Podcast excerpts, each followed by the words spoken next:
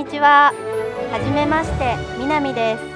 今日からこのチャンネル、みなみジャパニーズを始めます。よろしくお願いします。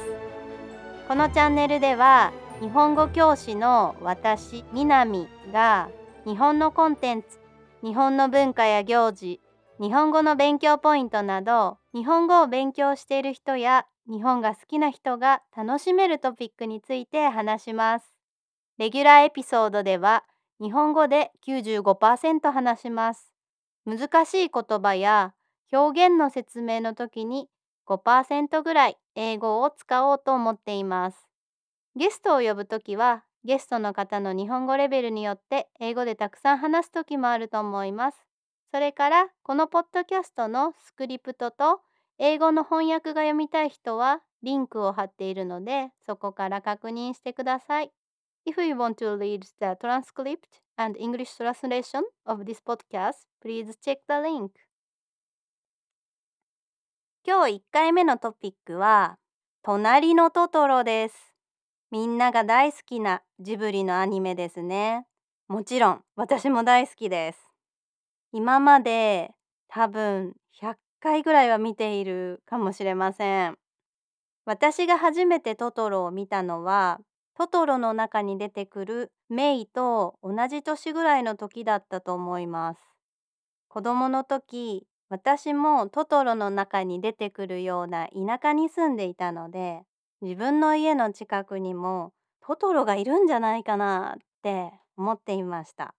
こう森の中とか、田んぼとか、山とか、川とか、いろいろなところでトトロがいないかなって探してみたんですけどなかなかトトロには会えませんでした。それから自分の家の中にはもしかしたら真っ黒クロスケ真っ黒クロスケはダストバニーズのことですね。真っ黒クロスケがいるかもしれないと思ってクローゼットを開けて隅の方を見たり探したりしていました。皆さんはトトロのどのシーンが好きですか？メイが初めてトトロに会うシーンですか？さつきのところに猫バスに乗ったトトロが現れるシーンですか？コマに乗って空を飛ぶシーンですか？じゃあ私が好きなシーンについて話しますね。私はどんぐりを庭に植えてその周りをトトロたちがジャンプしてお祈りするシーンがありますよね。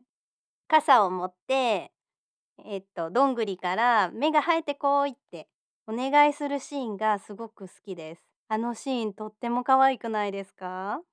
実は私もその真似をしたんです。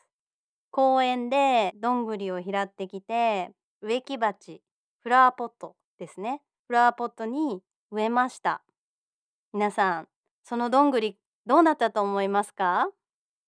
本当に芽が出ましたよ。皆さんももしどんぐりを拾ったらぜひやってみてくださいね。それからトトロに出てくる食べ物ってとっても美味しそうじゃないですか隣の家のおばあちゃんの畑で食べる野菜はすごく新鮮で美味しそうですよね。それからさつきの作るお弁当もいいですよね。あのシンプルなお弁当一回食べてみたいです。その中でも私が一番食べたいのは隣の家のおばあちゃんが作ったおはぎです。おはぎはスイートライスケーキですね。そのおはぎはすごく大きくて甘くて本当に美味しそうです。皆さんはどれが食べてみたいですか？皆さんとトトロの話をしていたらまたトトロが見たくなってきました。今日の夜見ようと思います。それでは今日はここまで。また来週会いましょう。また来週。バイバーイ。